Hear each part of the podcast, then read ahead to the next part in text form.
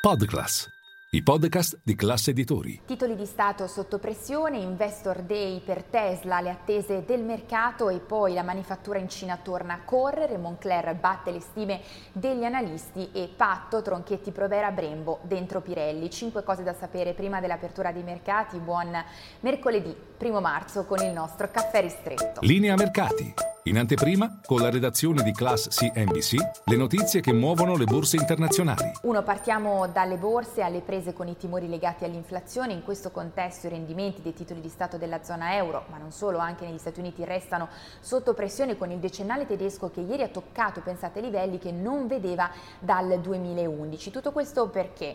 Perché l'inflazione fatica a rallentare, in particolare la discesa non è lineare, non solo negli Stati Uniti ma anche in Europa, l'abbiamo visto visto ieri con il dato di Francia e Spagna, oggi toccherà la Germania, domani invece sarà la volta del dato relativo all'Eurozona. Bene, in questo contesto il mercato ha iniziato per la prima volta a scommettere su un possibile picco dei tassi BCE al 4%.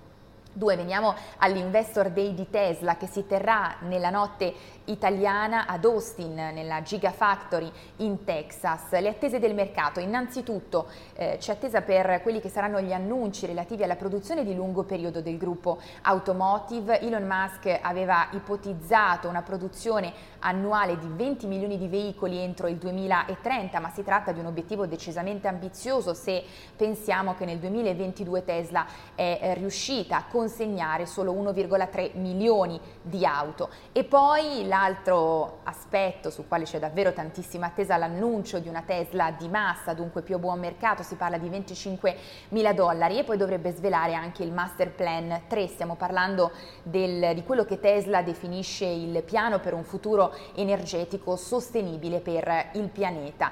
Staremo a vedere, sempre a proposito di elettrificazione, oggi a Bruxelles l'Italia voterà contro la proposta di regolamento europeo che mette al bando auto a benzina e diesel dal 2035. Anche la Germania è su posizioni simili. Staremo a vedere tutto questo in un vertice che si terrà oggi a Bruxelles tra gli ambasciatori dei paesi dell'Unione Europea.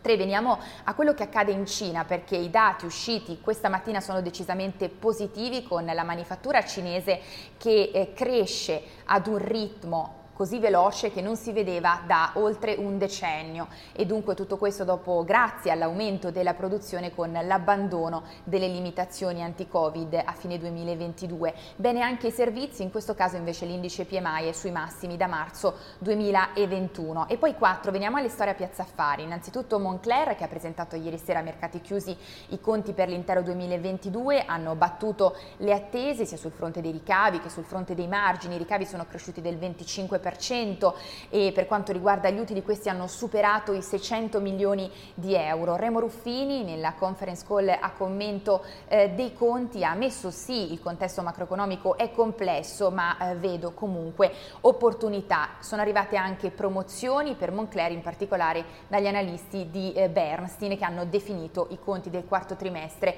decisamente molto forti. Staremo a vedere oggi la reazione in borsa del titolo Moncler e a proposito sempre di trimestrali oggi presente presentano i loro risultati anche Amplifon e Maire Tecnimont, mentre Juventus, che doveva presentare oggi, ha rinviato l'appuntamento con i conti a settimana prossima. E poi 5 concludiamo con Pirelli che torna in primo piano perché dopo le voci delle scorse settimane di una possibile uscita del socio cinese Sino che ma il 37% del gruppo, eh, bene, Tronchetti Provera, Camfin, la holding di Tronchetti Provera al 14% di Pirelli ha stretto un patto di consultazione insieme a Brembo, ora al 6% di Pirelli proprio per votare insieme alle prossime assemblee. L'obiettivo è garantire garantire continuità nella governance di Pirelli. Possiamo dire un nocciolo duro dunque italiano che si confronta invece con il 46% in mano ai soci cinesi.